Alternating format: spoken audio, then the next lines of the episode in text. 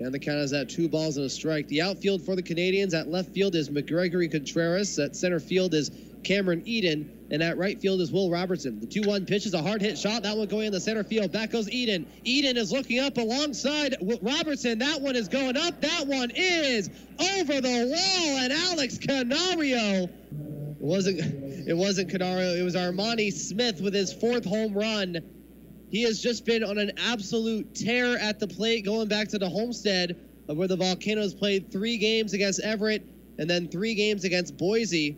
Second inning, he couldn't use it. He didn't throw. He didn't throw that many pitches. So a chopper straight to Herrera. Throws a second for one. Touches the second base bag. Throws to first. It is in time, and the Volcanoes turn two. A one-four-three double play. They get Will Robertson at second. That one a chopper straight back to Herrera. Aldretti he had to check again to make sure he actually touched the second base bag before throwing to Baker Mendoza.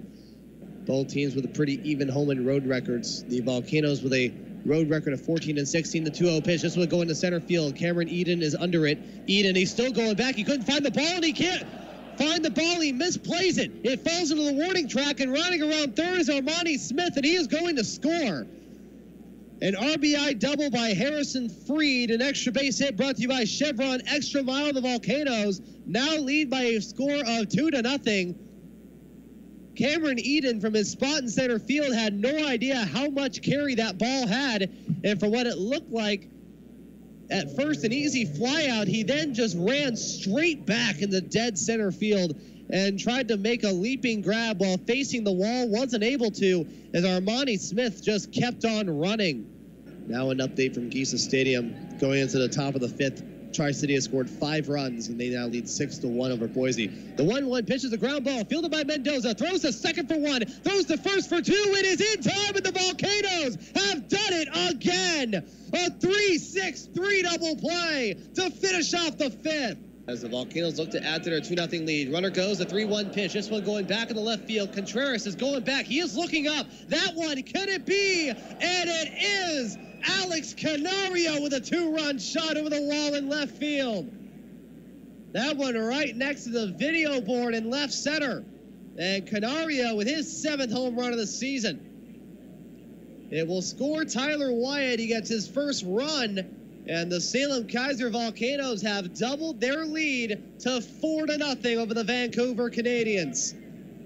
This is only the second time in Herrera's minor league career that he has thrown past the sixth inning. He threw six total innings a couple of times last season. He threw past the sixth inning multiple times this year, but this is only the second time that he has pitched in the seventh. The one-two pitch, that one a pop fly. That one staying in the infield. Aldretti is underrated. Jacier Herrera has thrown seven innings for the second time this year.